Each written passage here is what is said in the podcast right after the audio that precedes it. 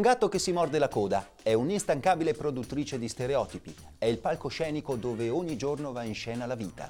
Stiamo parlando della televisione, così come è stata definita da alcuni tra gli autori e gli esperti di comunicazione che hanno partecipato a Futuro Presente, il festival di Rovereto dedicato ai linguaggi della contemporaneità.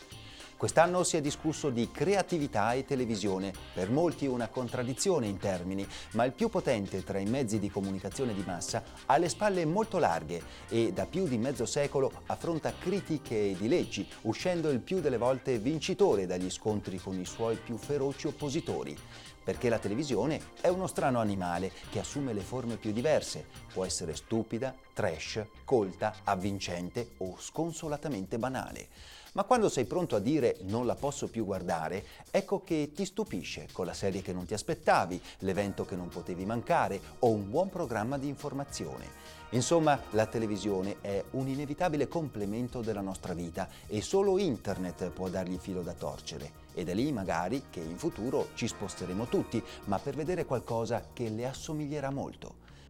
Bentrovati a tutti, passo subito la parola a Lanfranco Cis, direttore creativo di Futuro Presente.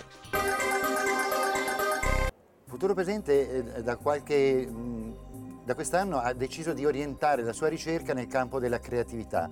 La creatività è un'attività umana che da, da secoli eh, naturalmente coinvolge uomini e donne. Quest'anno l'abbiamo voluto dedicare alla creatività nel campo della televisione. Perché la televisione? Perché ci sembra uno dei campi in cui più pesantemente ci siano i condizionamenti di politica e mercato e quindi sia più difficile magari anche lasciare libera espressione a, a, alla creatività degli artisti. Per cui abbiamo eh, convocato a Rovereto appunto protagonisti, eh, autori, eh, naturalmente critici e studiosi per indagare su, questa, su, su, questo fenomeno. E devo dire la verità che l'esito che ne sta uscendo in queste giornate di riflessione è che nonostante tutto la creatività in televisione eh, c'è e eh, al pubblico c'è ancora la per il pubblico c'è ancora la possibilità effettivamente di vedere delle cose che suscitano ehm, interesse e curiosità.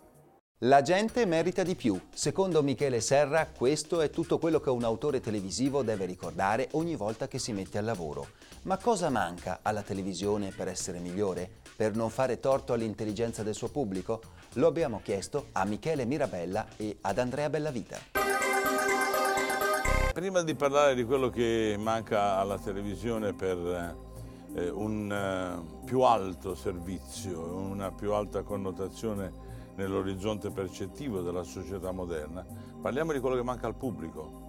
Al pubblico manca una richiesta motivata fatta alla televisione. È tutto lasciato alla spontaneità, anzi allo spontaneismo per esempio del, del social web, no? che infatti funziona. Stessa, lo stesso impegno dal pubblico, i cittadini, la gente lo dirò con fatica, dovrebbero immettere nel richiedere alla televisione, soprattutto al servizio pubblico, quell'altro, il servizio privato, è declinante, un, un impegno al dialogo, alla, all'apertura degli orizzonti. Insomma, bisogna lavorare tutti insieme, basta con uh, i serragli. La risposta più classica e più semplice, anche troppo semplice, è che per fare un salto di qualità la televisione italiana abbia bisogno di tutto quello che fa migliore il prodotto artistico e in generale produttivo, quindi più innovazione, più creatività, più coraggio, più mezzi. In realtà forse per fare una televisione migliore per gli spettatori italiani bisognerebbe incominciare a farla anche per gli spettatori non italiani, ovvero guardare all'estero, guardare ai mercati, pensare che i prodotti siano nella forma dei prodotti realizzati, sia dei format o semplicemente delle idee possano essere lanciati anche al di fuori dei nostri, dei nostri confini, in maniera tale da poterci settare sui livelli qualitativi della televisione europea e, e anche americana. In breve, per fare una migliore televisione per gli italiani bisognerebbe pensare di farla anche per gli altri. La televisione ha fatto molto per la psichiatria, l'ha fatta conoscere al grande pubblico e ha contribuito a renderla necessaria.